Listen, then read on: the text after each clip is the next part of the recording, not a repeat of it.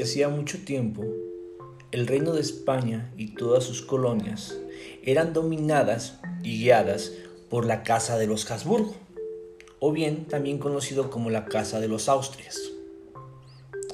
En el año mil setecientos, el Reino de España sufrió uno de los acontecimientos históricos más importantes en materia política. El rey al mando en ese tiempo era Carlos segundo. Carlos segundo, o también apodado como Carlos el Hechizado. Este nombre se le había dado puesto que desde pequeño fue muy enfermizo y en su adultez no pudo procrear. Cuando muere Carlos segundo, no había ningún descendiente de su parte y no había quien de la Casa de los Habsburgo tomara posesión del Reino de España y de todas sus colonias.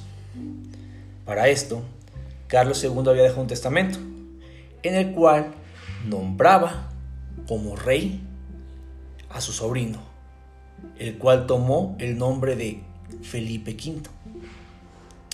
Felipe quinto fue una figura controversial, puesto que Felipe quinto no pertenecía a la Casa de los Austrias, no pertenecía a la Casa de los Habsburgo, él pertenecía a la Casa de los Borbones, a la Casa de los Borbones de Francia.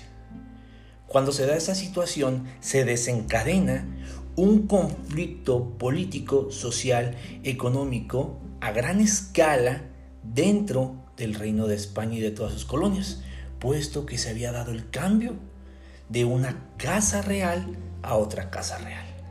Ante esta situación, cuando Felipe quinto llega al poder, la Casa de Austrias no estaba de acuerdo con la toma de posesión de un Borbón. Ante esta situación se desata la llamada Guerra de Sucesión o Guerra de los Cinco Años, donde al finalizar los Borbones ganan y se reconoce como rey a Felipe quinto de España. De ahí comienza un cambio social, político, económico, dejando de un lado el reinado que a través de los siglos había tenido la Casa de Austrias y daba ahora paso al reinado de los Borbones, de la Casa de Borbonia, los cuales crearon unas determinadas leyes llamadas reformas borbónicas que crearon un cataclismo dentro de España y de todas las colonias que a ellos pertenecían.